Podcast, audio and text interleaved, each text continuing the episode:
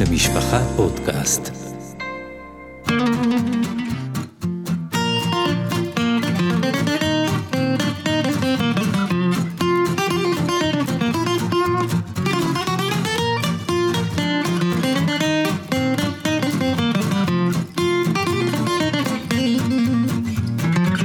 שוב, שלום לכם, אנחנו נפגשים לעוד פרק, פרק 21 מי היה מאמין בפודקאסט קורת רוח. איתי כתמיד הרב אפרים זמן גלינסקי. ידידי הטוב עם סוללטר גרובייז. ואנחנו עכשיו נפגשים אה, כמה ימים לפני חג מתן תורה. אתה יודע מה, אני רוצה לעבור איתך על אה, זיכרון אישי. אני מתאר לעצמי שיש לך את אותו זיכרון, רק קצת יותר מפותח. אני ילד קטן, פעם ראשונה מתחיל ללמוד גמרא. את הדף ההוא באלי מציאס, ופתאום אני שם לב שחוץ מהשיעור של הגמרא, אני בעצם לומד שיעור בשפות. אני לומד שפה חדשה, שלא מוכרת לי, שזאת השפה הארמית. מסתבר שאפשר לקרוא לזה הטקסט היהודי הכי קדוש, לא יודע מה הכי קדוש, אבל הכי נלמד, כתוב לא בלשון הקודש. זה דבר אחד, עכשיו זה גם הזוהר וטקסטים הכי מקודשים לעם היהודי. תחשוב על אנשים שמגיעים מחוץ לארץ, שלהם נוסף עוד הקושי שהארמית מתורגמת לעברית בהרבה מהספרים של הראשונים, אז הם צריכים ללמוד שתי שפות חדשות. כן, זה בדיוק מה שאני רוצה להמשיך. ואז אתה איכשהו נודד לרש"י, ומסתבר לך שרש"י גם יודע להביא מילים בצרפתית. ואם חסר משהו, אה, המלמדים, איך שבמקומות שאני למדתי, אפס הם הרגישו שללמוד גמרא בעברית זה לא זה. אז הם היו דוחפים לנו גם ביידיש לפחות את המילות הקשר של אה, פרעגט די גמרא, ענטפערט די גמרא, אה, די הייליגע גמרא, זאגט גמרא.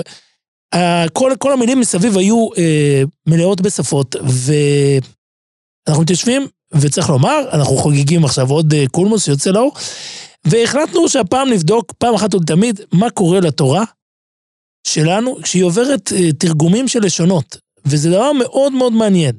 אם אתה מדבר על לימוד הגמרא, דרך אגב, אני רוצה להוסיף לך עוד נקודה אחת. היה יהודי חשוב פה בירושלים, קראו לו רב אושר זליג רובינשטיין, שהיה ראש שיבל האמריקאים, מאוד מאוד חשוב. הוא גם, הוא היה לו רקע כנראה בקולג'ים, באוניברסיטאות, לפני שהוא כן נהיה בן תרא ותלמוד חוכם. אז, אז היה, הוא הגיע לאיזשהו מרצה, והמרצה נתן לכיתה איזשהו טקסט, בלי פסיקים ובלי זה, והוא אמר, בבקשה, תנתחו את הטקסט, ותשימו פסיקים ופסקאות והכל. והוא עבר בציון מעבר לממוצע. אז הוא שאל אותו, מאיפה רכשת את הידע הזה? בעצם מה שאנחנו עושים בלימוד הגמרא, זה ככה, אנחנו לוקחים טקסט שלם, רציף, שאין לו נקודות ופסיקים, ואנחנו מוצאים מזה מסמך הגיוני. אנחנו לא שמים לב שבעצם רכשנו גם... אה, מיומנות של לקרוא בלי פסיקים. אבל אתה יודע, בשנים האחרונות הם הרסו גם את זה, עם כל הגמרות המבוארות נכון. והמפוסקות ו- וכל זה. אה, אז בואו רגע, רק בשביל הציור, אנחנו מתחילים בעצם אה, אתה יודע, יש לנו אחד המאמרים, מנסה, הרב שמואל לוינסון, מנסה לגעת בשפה הארמית, בשורשיה, מאיפה היא מתחילה, מאיפה... זו שפה שבעצם עומדת שם הרבה הרבה קודם. היא, היא נמצאת כבר בארם נהריים. כנראה שאנחנו רואים בגמרא, במקום מסוים, שאברהם, שאדם הראשון מדבר בארמית. השאלה איזו ארמית מסתבר, אחד הדברים שאנחנו לא שמים לב מבחינתנו, ארמית זה שפה אחת. אבל זה ממש לא ככה. מי שלומד ספר דניאל, זה לא, זה לא אותה ארמית של הגמרא, ומי שלומד אונקלוס ישים לב שזה לא אותה גמרא, אותו... ויש את הארמית של הזוהר, תקופות, ובשביל זה תצטרכו לקרוא קולמוס, בשביל להבין, אה, קצת להתמצא. טוענים שיש כפר עד היום בסוריה ש... כן, אני פגשתי יהודים, אה, אה, גויים, שמדברים ארמית, זה נורא משעשע. הצלחת לתקשר איתם? לא כל כך. מסתבר, קודם כל, אה, וכאן צריך לדעת מה, מה הניקוד של הארמית הזאת. כלומר, יש את הניקוד שהליטאים אומרים, ויש את הניקוד שהחסידים אומרים, ויש את הניקוד ש... והם נמצאים באיזשהו מקום באמצע שיותר מזכיר משהו כזה תימני. ואפרופו תימני. אתה יודע איפה הרגשתי את זה מאוד? כן. יש הקלטה של השומרונים, כשהם אומרים את הפיוטים שלהם ביום כיפור, והם מדברים עברית. כן. ולך זה נשמע כמו ערבית. כן, כן. כנראה שהעובדה שאתה גדל בסביבה מסוימת משפיעה על השפה הייחודית שלך גם. השפה, כך. השפה, אתה יודע, אני, אני פתאום חשבתי על זה. הרי איפה מתחיל, תנכית, איפה מתחיל הסיפור של השפות? ברגע ש... שהבני האדם מנסים לעשות משהו קצת, אה, מנסים להתנגד לבורא עולם, אה, סיפור אה, מאוד מסובך שם, הסיפור של דור ההפלגה, הם מנסים לבנות מגדל, והקדוש ברוך הוא מחליט שהדרך להתמודד עם ה... נקרא לזה, עם הברדק האנושי, הוא ב... על ידי לבלבל את השפות. על ידי שיהיו כאלו שלא יבינו אחד את השני באנושות, שזה מדהים.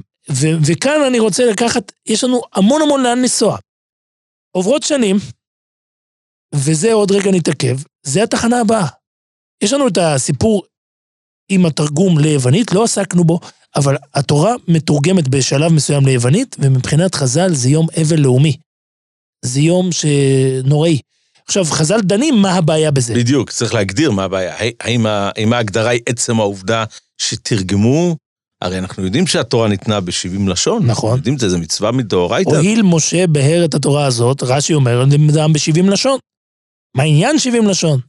אז זה בעצמו אמור לעורר את השאלה, מה היה הבעיה בתרגום התורה ב- ליוונית. אז קודם כל אנחנו יודעים אה, ספציפית בתרגום המדובר, ש... ש... עשו שינויים. נאלצו לשנות.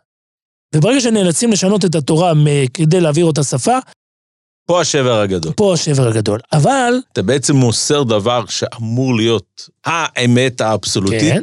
ובעצם אתה מעביר משהו שהוא נגיד, מזויף בחלקו, חלק אמת. כן, אחד מגדולי המחשבה אמר, חלק של אמת זה כבר לא אמת, זה כבר לא, זה כבר שקר. מצוין. עכשיו, נעבור לתקופה הבאה, וזה עוד, זאת עוד תעלומה אה, מדהימה. תחשוב, ש... וכתבנו את זה, אתם כתבתם את זה במאמר שלכם, אבל. תנסה לחשוב שאנחנו היינו קוראים אה, ספר כמו נועם אלימלך בפולנית. או ספר כמו קצויס החוישם בליטאית. לא מדבר על ספרים של, של, של רמו בגרמנית, ב, זה פשוט לא נתפס. ולעומת זאת, בתקופה מסוימת, ב, בימי הביניים, רוב ספרי המחשוב והכי חשובים של עם ישראל נכתבים בערבית. זאת ערבית יהודית, ו... הרב קורח, אגב, אמר לנו משהו מאוד מאוד רגע, חשוב. אז בואו נתחיל את זה מההתחלה. אוקיי. לצורך ליבון העניין, החלטנו שצריכים לפגוש יהודי שמכיר את שתי השפות, בזה... ותרגם מספר לספר, תרגם, מכיר את השפה הערבית, זאת ערבית יהודית, צריך להגיד. יש לציין שהוא תלמיד חכם מובהק, שזה גם ערך מוסף ל... לעניין של התרגום שלו. קוראים לו רב פנחס קורח, זאת משפחה שיש לו אח שמתרגם, הוא עצמו תרגם.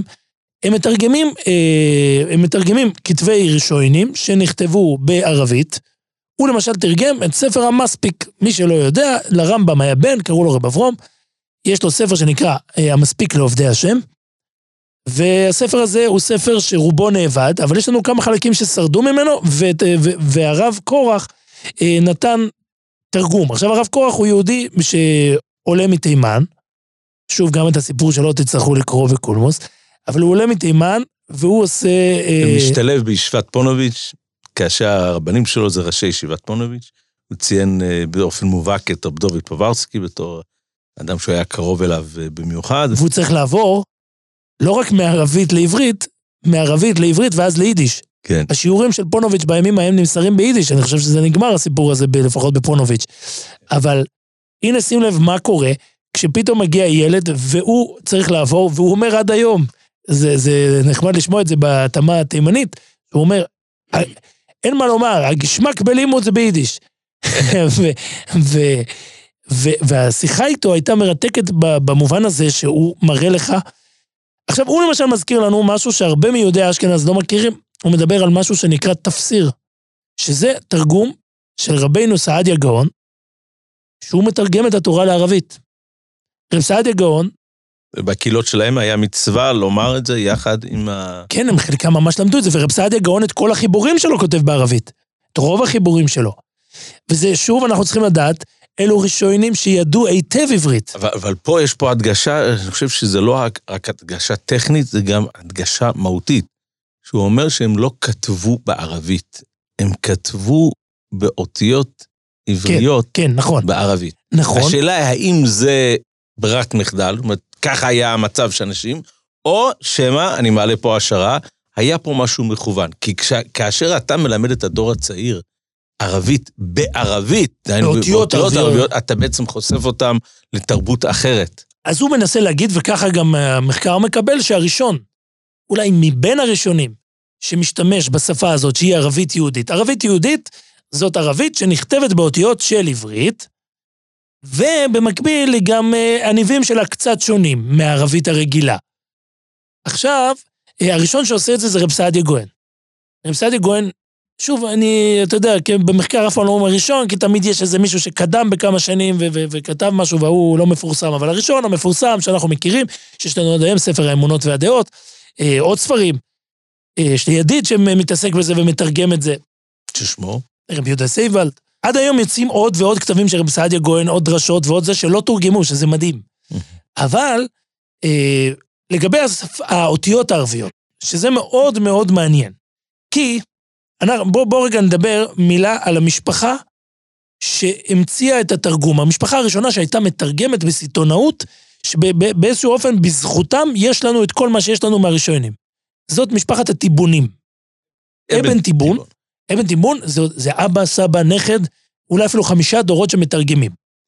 עכשיו, מה שמפורסם אצלנו זה של ה... הם תרגמו הכל, מויר נבוכים, הם כן, תרגמו חובת הלבבות. זה של הרמב"ם. חובת כן. הלבבות זה שלהם. כן. אה, רוב, רוב הספרים הראשונים שאנחנו מכירים, הכוזרים, אני לא טועה, הם כל, בסוף הם מתרגמים את זה.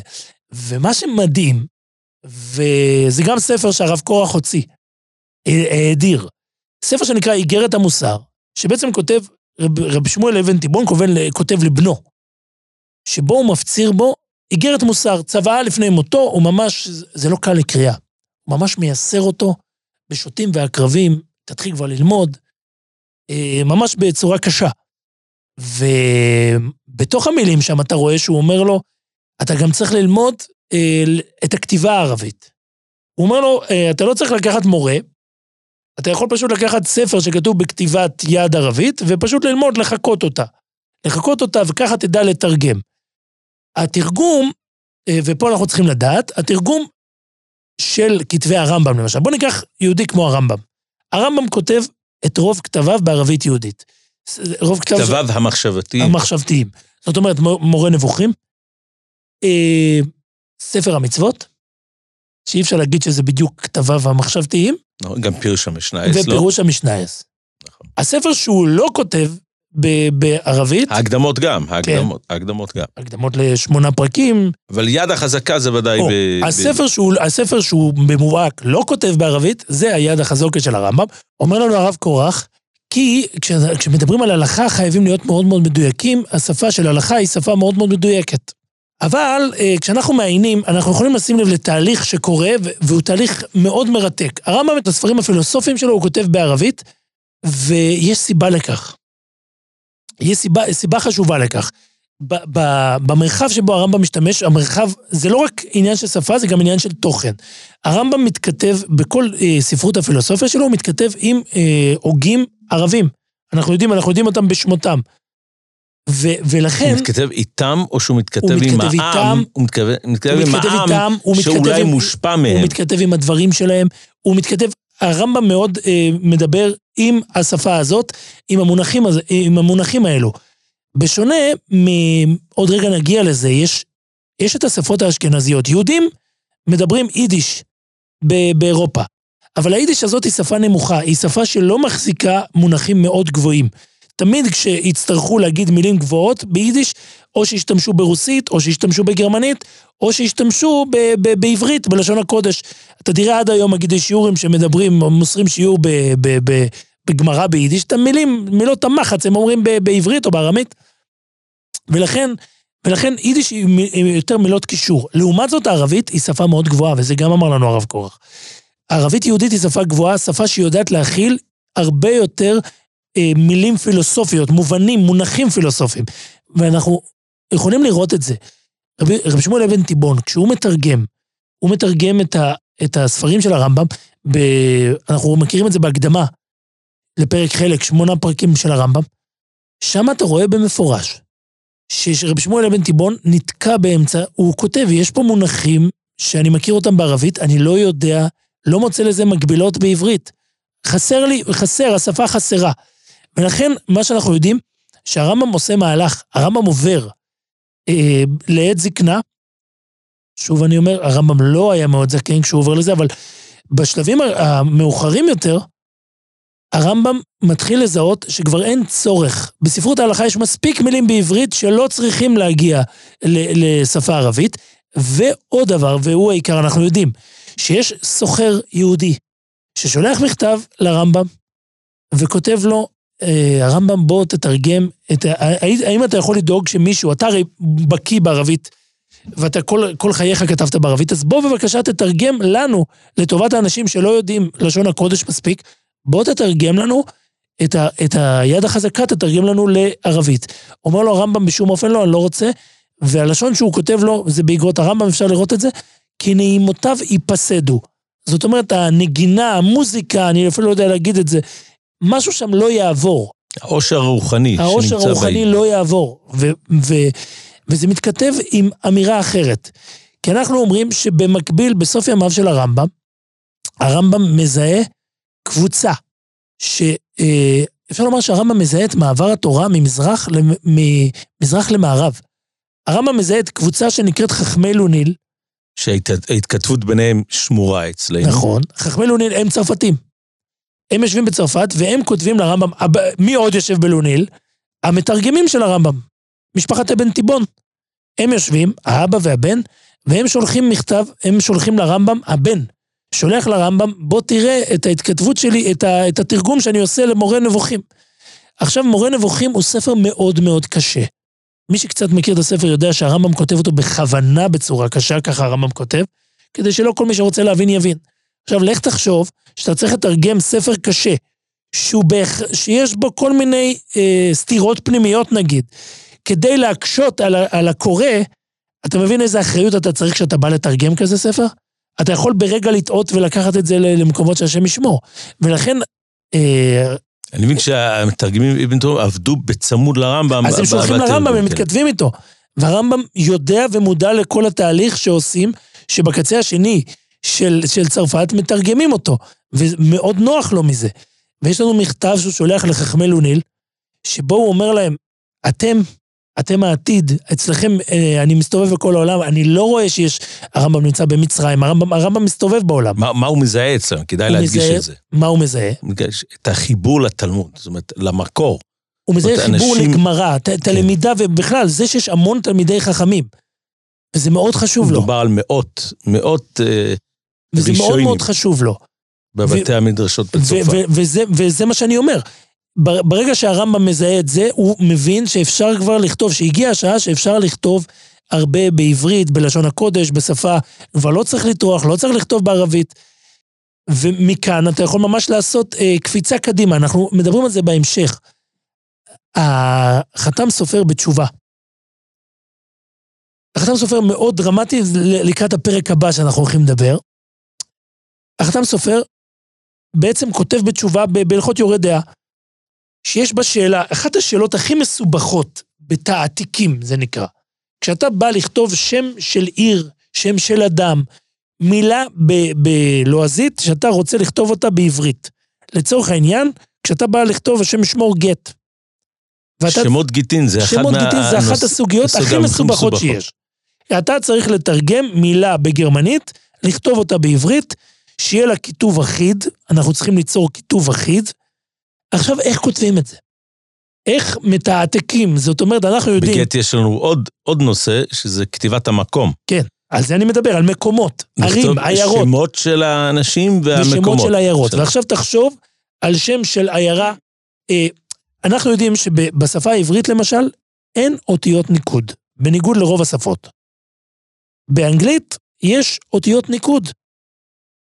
כן, זאת אומרת, אצלנו יש קמץ ופתח, ו- ואין לנו, לנו אות שמסמלת את הניקוד באופן רשמי. היום כבר יש קצת. היום כולם יודעים שעין, למשל, היא סגול בהרבה מהמקרים.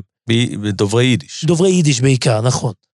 ו- ובאמת, אחד המקומות שזה מגיע, זה מגיע מיידיש. בתור ילד, תמיד היה מפליא אותי, למה חסידות בלז, כתובה בית עין ל"ז א', כן. עד שהסבירו לי שהעין זה הסגול. נכון, וזה, וזה מדהים, זו דוגמה מצוינת. ש, שבעברית הבן אדם הזר, אלה של תחנות האוטובוס אומרים בעלה זו, ב, אה, מנסים להגות את המילה הזאת וזה מסובך.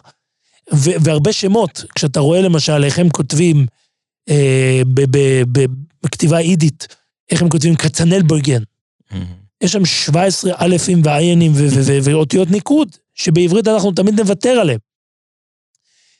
וזאת שאלה, שאלה שמעסיקה את כל גדולי הדורות. אז מה החתם סופר מתמודד? והחתם סופר מתמודד עם זה באיזה מקום, אז הוא בתוך תשובה. הוא דן לקחת, תשובה באבן העזר באמת, שזה המקום ש, שדנים בסוג שאלות הללו. הוא אומר שרבותינו הראשונים שיבשו בכוונה את הלשון, זאת אומרת, הם ידעו נניח גרמנית לצורך העניין, אבל הם שיבשו אותה בכוונה. וזה תהליך שאנחנו נראה שקורה לכל עם ישראל. החתם סופר לומד שיש גזרה, יש... מקורה בגמר, במשנה. מקורה במשנה, י"ח דבר, יום אחד גזרו 18 גזרות, לא ניכנס לזה עכשיו. אומר, אומר החתם סופר, אחת מ-18 גזרות זה חידוש, זה לא לדבר בלשון הגויים. ו, ומכאן הוא אומר, לכן יהודים משבשים את שמות הגויים. אני לא נכנס לכך שרוב השמות, רוב העיירות, רוב השמות של ערים ועיירות בפולין ובכלל במזרח אירופה, הם כמעט אף פעם לא תוכל לחפש אותם. על המפה. על המפה. זה תמיד יהיה עיוותים של השמות הללו. ובאופן ממש, חלק מהמקומות זה שמות של עבודה זרה, אז לכן הם... אה, יש, המקרה הכי מפורסם זה צלם. יש עיירה צלם, שזאת עיירה שפשוט קראו לה צלם כי, כי פה זה... פה בארץ לא מכירים את זה, אבל אחד מהפויסקים הגדולים בארצות הברית, בילדותי, זה היה הצלם הרוב. כן. יש מחלוקת עם משה פיינשטיין לגבי ה... היין מפוסטר, האם זה נקרא יין מבושל או לא, אז אה, זה היה בין הצלם הרוב לבין uh, משה פיינשטיין. וצלם, זאת לא השם, מי שילך לחפש צלם זה, זה פשוט כהגדרה. השם היה שם נוצרי, ולכן הם לא רצו לקרוא, להשתמש בשם הנוצרי, אז הם אמרו, זה צלם. אה, אבל בואו בוא נעזוב את זה. והחתם סופר אומר, שיבשו את הלשון בכוונה. אנחנו רואים את זה גם במזרח וגם במערב. יהודים פה מתחילים לדבר יידיש, שזאת שפה, זאת גרמנית, אפשר לומר, קצת קלוקלת. ו- ובמזרח, יהודים, בעיקר בארצות הבלקן, יהודים מתחילים לדבר אה, מה שנקרא לדינו. לדינו, ספניולית, יש לזה כל מיני שמות, הם משבשים כמעט בכוונה את הערבית. הם, הם מדברים שפה לעד, זה, זה מדהים. יש איזשהו תהליך היסטורי שבאמת, כמו שאתה אומר, שהחתם סופר אומר שבעצם ידיעת השפה זה בעצם קלקול, נכון? יש איזשהו תהליך היסטורי, ואני תכף אני אספר איזשהו סיפור שנוגע לזה, זה ש, שיש תקופה שידיעת השפה והדיבור בשפה, והוריו שמדבר בשפה זה נקרא קלקול, ויש מצב להפך, זה נקרא ההצלה הכי גדולה שיכולה להיות. והדוגמה שאני רוצה לספר לך זה, אנשים לא יודעים, אבל היה אחד מגדולי האחרונים המוקדמים, שהיה בארצות הברית לתקופה מסוימת, עד שהוא התאכזב מהיהדות שם, ועזב. זה היה הרדב"ז, הרדב"ז נכון, מצפת. נכון, היה בשיקגו. ו- כן, בשיקגו. ולמה הוא עזב? אחד מהדברים שהפריע לו, זה התחילו לקום רבנים שנותנים דרשות באנגלית בבתי הכנסת. עכשיו, אני אשאל אותך עכשיו, רב אלתר, היום בארצות הברית, מישהו יעלה על דעתו שיש איזשהו חיסרון הגדולים מדברים באנגלית אה, בארצות הברית היום. יש איזה, מעניין איפה, איפה נקודת השבר. מתי זה נקרא מצווה לעשות את זה, ומתי זה נקרא קלקול. באמת אני לא יודע, איפה, איפה לשים לי, את הנקודה. אתה מרים לי להנחתה את אחד הפולמוסים הכי גדולים, שבקולמוס הזה אני כתבתי עליו. זה, מפה אנחנו, אתה, אתה לוקח אותי ל, ל... יש לי ממש תאריך, יום ט' בכסלו של שנת תרכ"ו, שזה 27 בנובמבר 1865. בעיירה קטנה, זה לא עיירה, זאת עיר הונגרית בשם מיהלוביץ. כמו שקורה בכל, באזורים הללו, זה, זה גם צריך לדעת, עוד בעיה מפורסמת שיש בה, דיברנו על הגיטין, עוד בעיה שיש, כל המדינות הללו באירופה מחליפות שלטונות, ואחד הדברים ששלטון עושה כשהוא, כשהוא כובש, בהרבה מקרים הוא מחליף את השם של הערים. והמקומות, והשמות מתחלפים וזה משתנה, והיהודים תמיד בדרך כלל יתפסו את השם הגרמני הקודם, אפילו שהם נמצאים בהונגריה. אז... אפילו שלטון של אותה מדינה, נגיד ברוסיה, שזה עבר מהקומוניסטים, מהצאר לקומוניסטים וחזרה, הוא יחליף שמות. גם כן יחליף את השמות. יחליף שמות. אפילו לא צבא פולש, אפילו אותו, אה, לכן, לכן לנינגרד, ש... של היום, כמה שידוע לי, זה סנט פטרסבורג של, נכון, של פעם. וזה איפה שהביצה לפטרבורג היה נכון, נכון.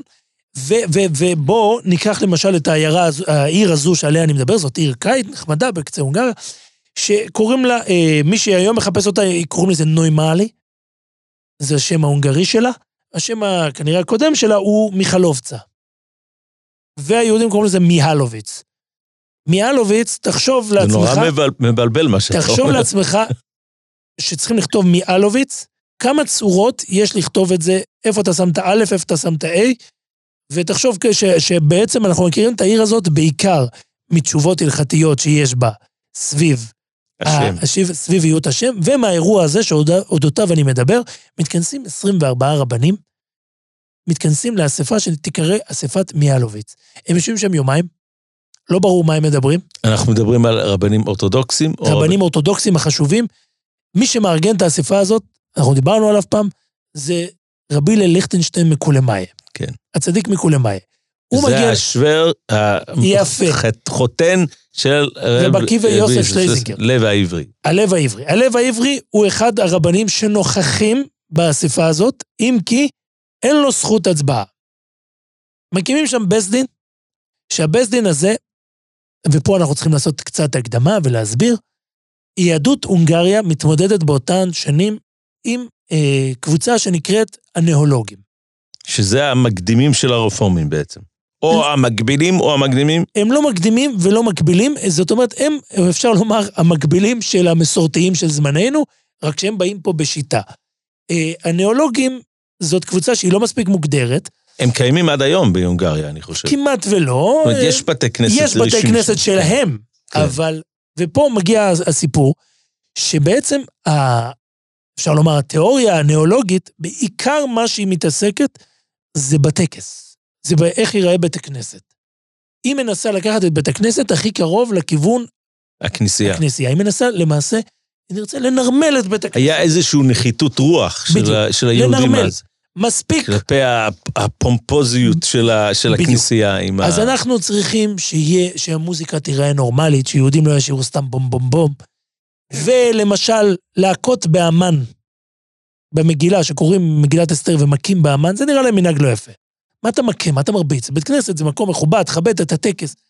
הם מתחילים להוביל שם, הם, הם, דבר ראשון שהם עושים, הם מוזיזים את הבימה מהמרכז, הבימה שעליה קוראים בתורה, הם מוזיזים אותה לכיוון, הם דוחפים אותה לכיוון קצה, קצה הבית כנסת. הם עושים כל מיני שינויים. שזה ש... הולך להיות אה, אה, קטע מאוד מאוד חזק במלחמה של האורתודוקסים או, נגד ה... אבל זה מה שמעניין. כי האורתודוקסים מזהים את זה, למרות שאין בזה איסורים הלכתיים גדולים. מה קרה? זוזזת את הבימה מפה לפה, מה קרה? זה לא סיפור גדול. אבל האורתודוקסים מזהים מלחמה. הם מזהים שמישהו בא פה... שזה לח... רק מתחיל מפה בעצם. שזה רק מתחיל, וזה גם הטיעון. זה אפשר לומר, זה המקום החרדי. זה, זה כמעט, כמעט ראשית צמיחת החרדיות. שאומר, תקשיב, לא אכפת לי ההלכה פה, אכפת לי שאני מזהה פה קלקול. מה שנקרא, חז"ל יקראו לזה ערקתא דמסאנא. זאת אומרת, זה דבר שהוא פרינציפ, הוא לא כל כך הלכתי, המקורות ההלכתיים שלו לא מאוד חזקים, כמובן שנמצא לו, אבל לא זה הסיפור, בכלל לא זה. הונגריה, כבר דיברנו על זה כמה פעמים, מחולקת לשני אזורים, עילית ותחתית. בהונגריה עילית...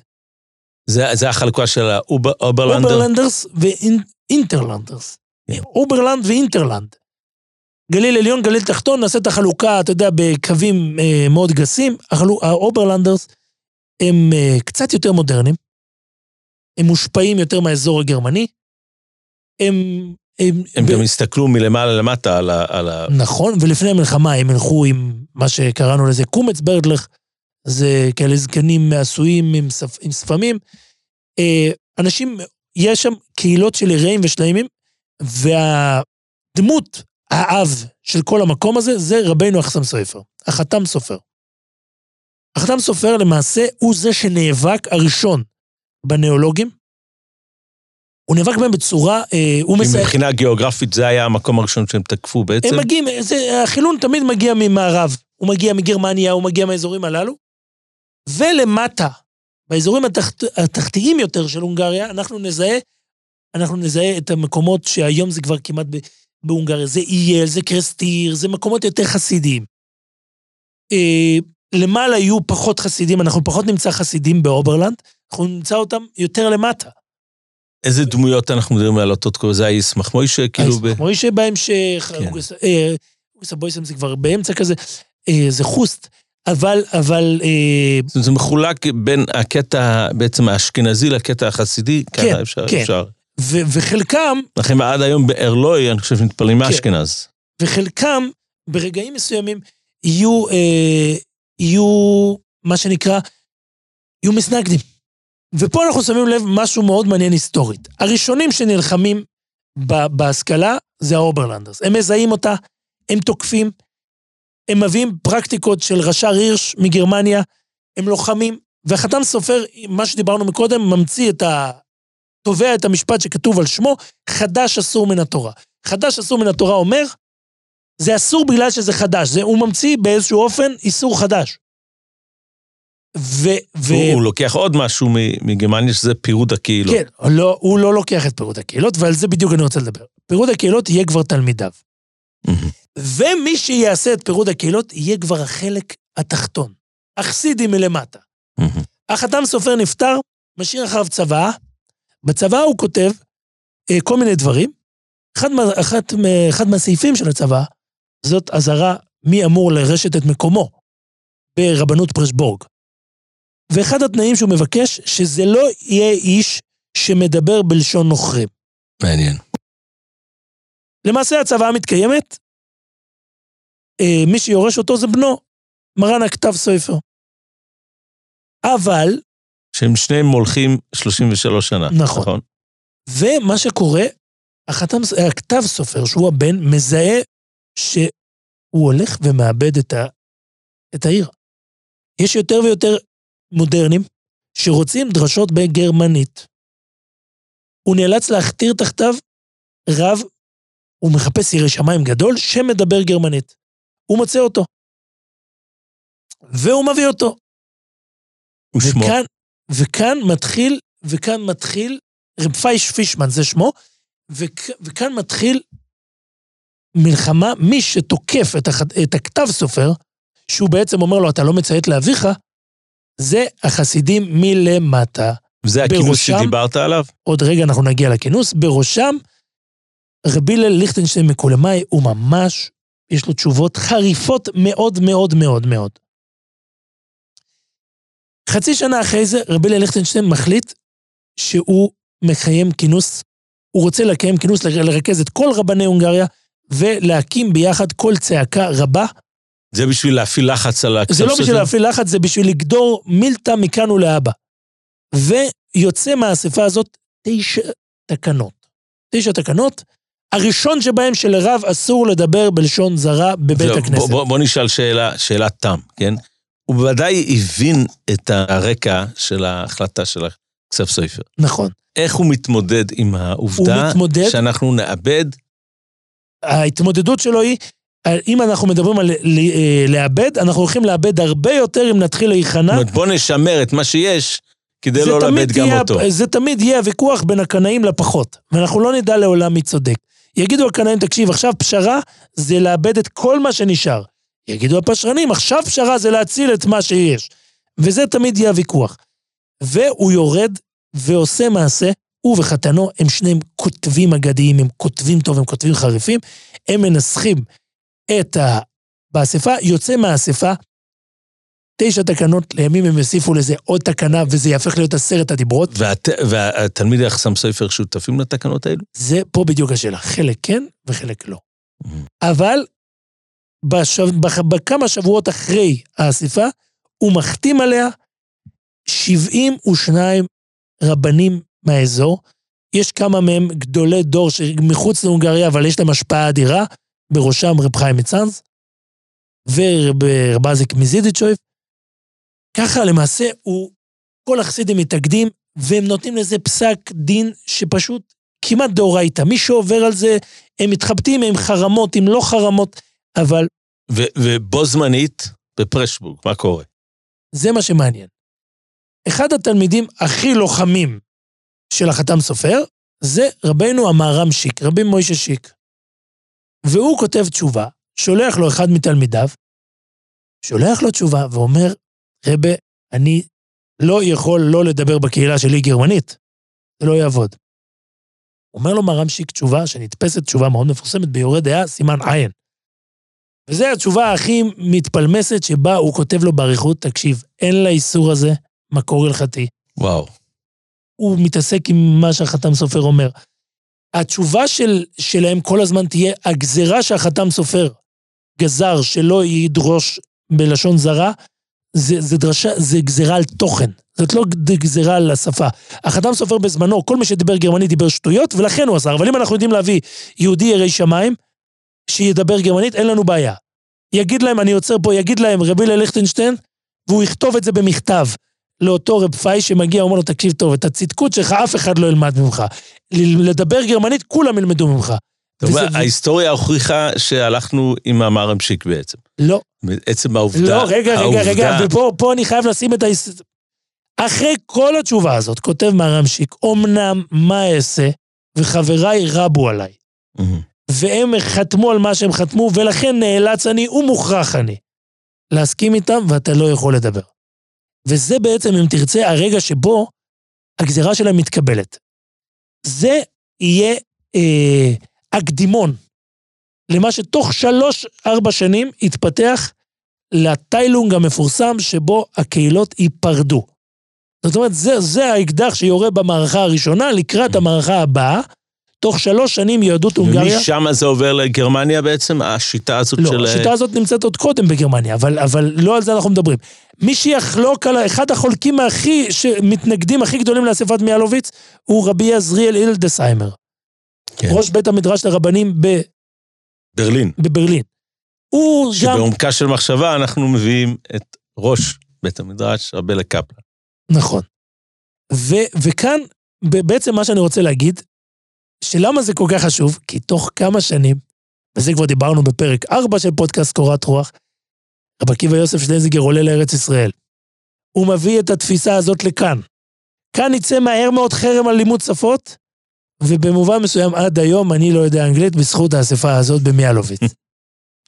אבל בחוץ לארץ, בארצות הברית בעיקר, ובאנגליה ברור, וגם בצרפת, כל היהודים החרדים גם מדברים את השפה של המקום, וגם הרבנים מדברים בשפה של המקום.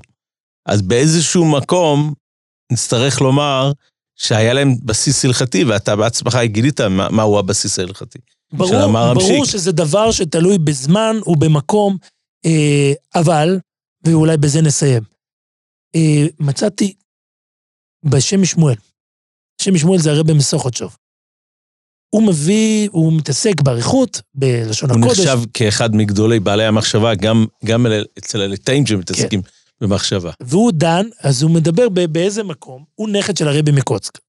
אולי במילה, הוא בן של האדמו"ר. אבני נזר. אבני נזר, שאבני נזר היה חתן של הרבי מקוצק.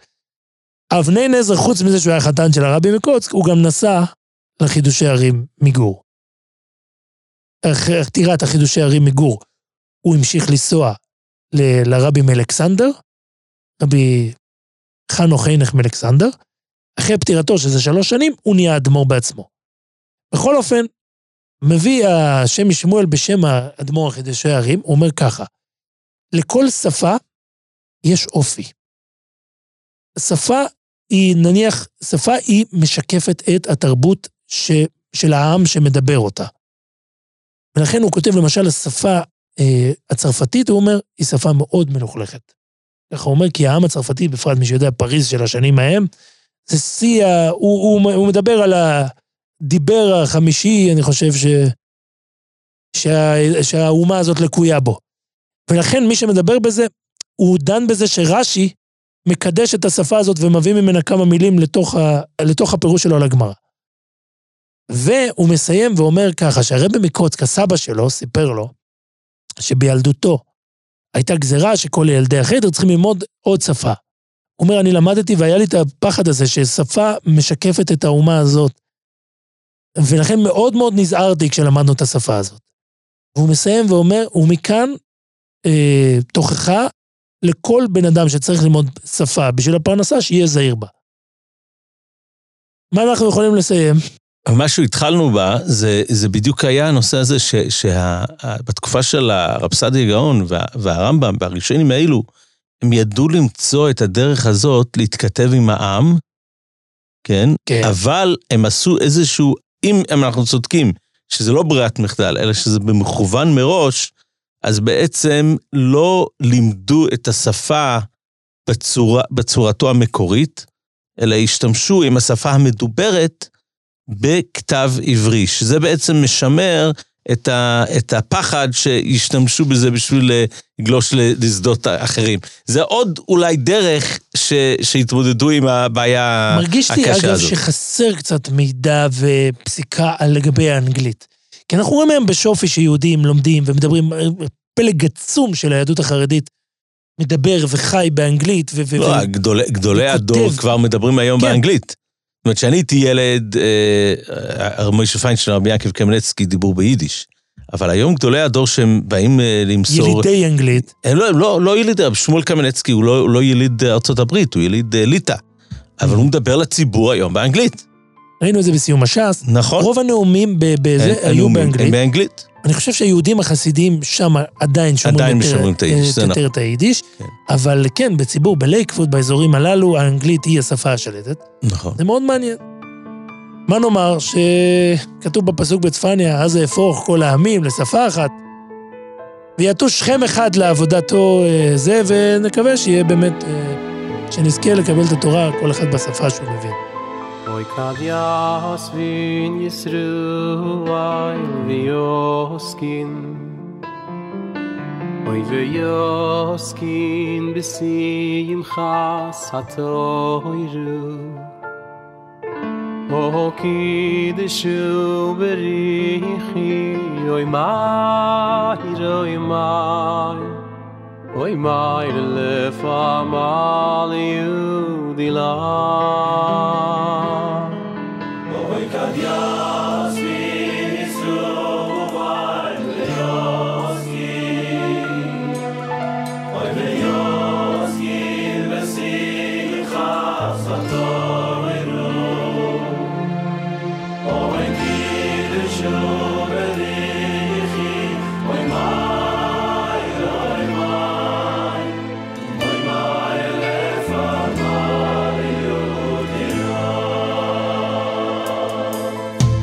חזי חזי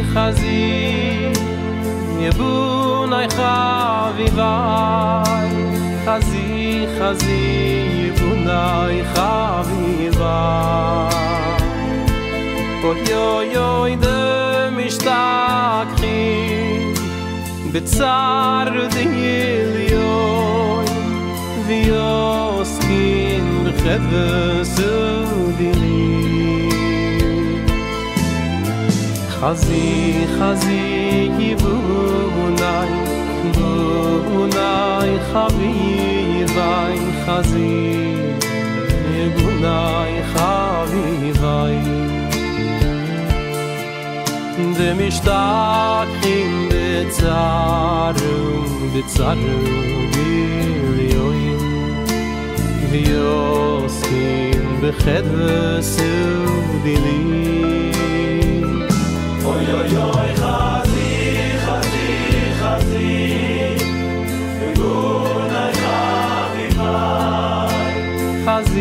חזי יבונאי חביבה אוי אוי אוי אוי למשתתקים וצרו לי לאור ויוסקים בחבר סודילים חזי חזי ibu nai, ibu חזי chavi, ibai, chazi, ibu nai, chavi, ibai. De mishtakim b'tzaru, b'tzaru, b'yoyim, b'yoskim, b'chem, b'sudim, b'yoskim,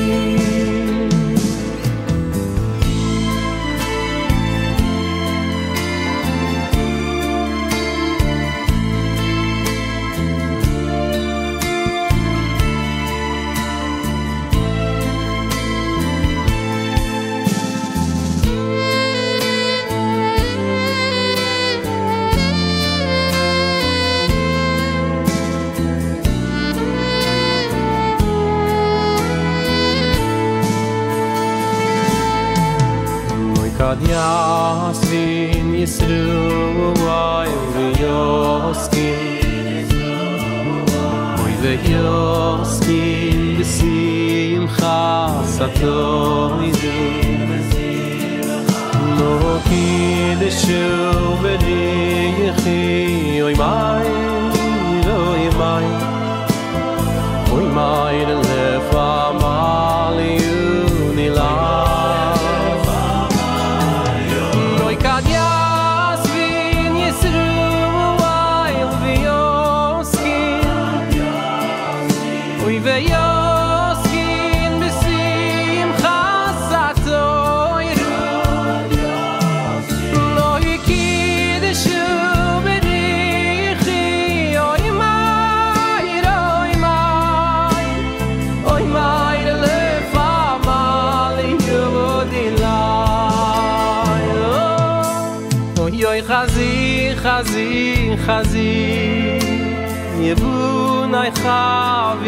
khavivay khazi khazi yebun ay khavivay oy oy oy de mishtakhin btsar din yoy vioskin de khavsu dili Chazi, chazi, vi dal khaze khaze yevunay khav vi val dem shtak in bet zanu